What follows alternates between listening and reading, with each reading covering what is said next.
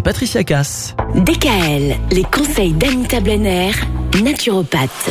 La perte de poids en naturopathie, voilà le sujet qui nous occupe depuis lundi.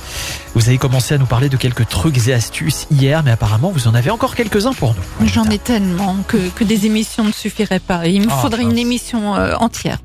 Donc réduisez, c'est un truc qui peut marcher bien parce que ça se passe visuellement, mais aussi quantitativement euh, au niveau de l'assiette. Bah, réduisez la taille de l'assiette. Servez-vous d'une assiette à dessert, par exemple.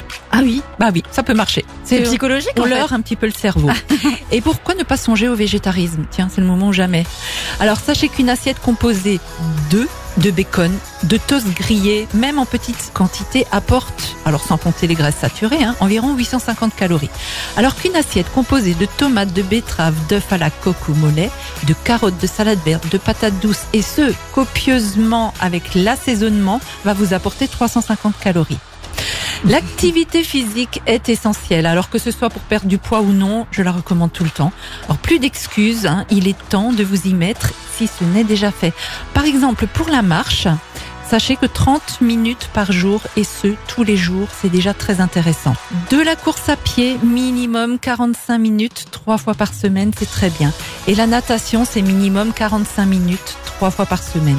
Idem pour le vélo. Alors à vous de choisir l'activité qui vous convient le mieux. Mais ne faites pas une activité parce que votre conjoint ou votre meilleur ami la pratique. Faites celle qui vous plaît, mais surtout pratiquez-la régulièrement.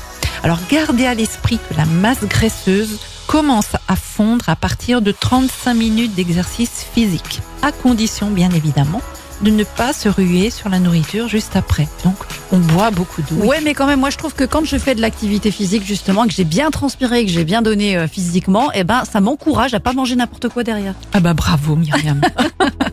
bravo. On boit beaucoup d'eau, Oui. mais que de l'eau, pas de sucré, pas besoin d'avoir des compléments Mhm. nutritionnels, machin. Non, on boit de l'eau histoire de bien s'hydrater. Et voilà, on se calme sur la nourriture. On va pas se ruer sur la pizza. Après, on consulte un naturopathe si vraiment euh, on, a, on a- on a des pulsions qui sont un peu trop. Oui, un naturopathe ou une naturopathe. Oui.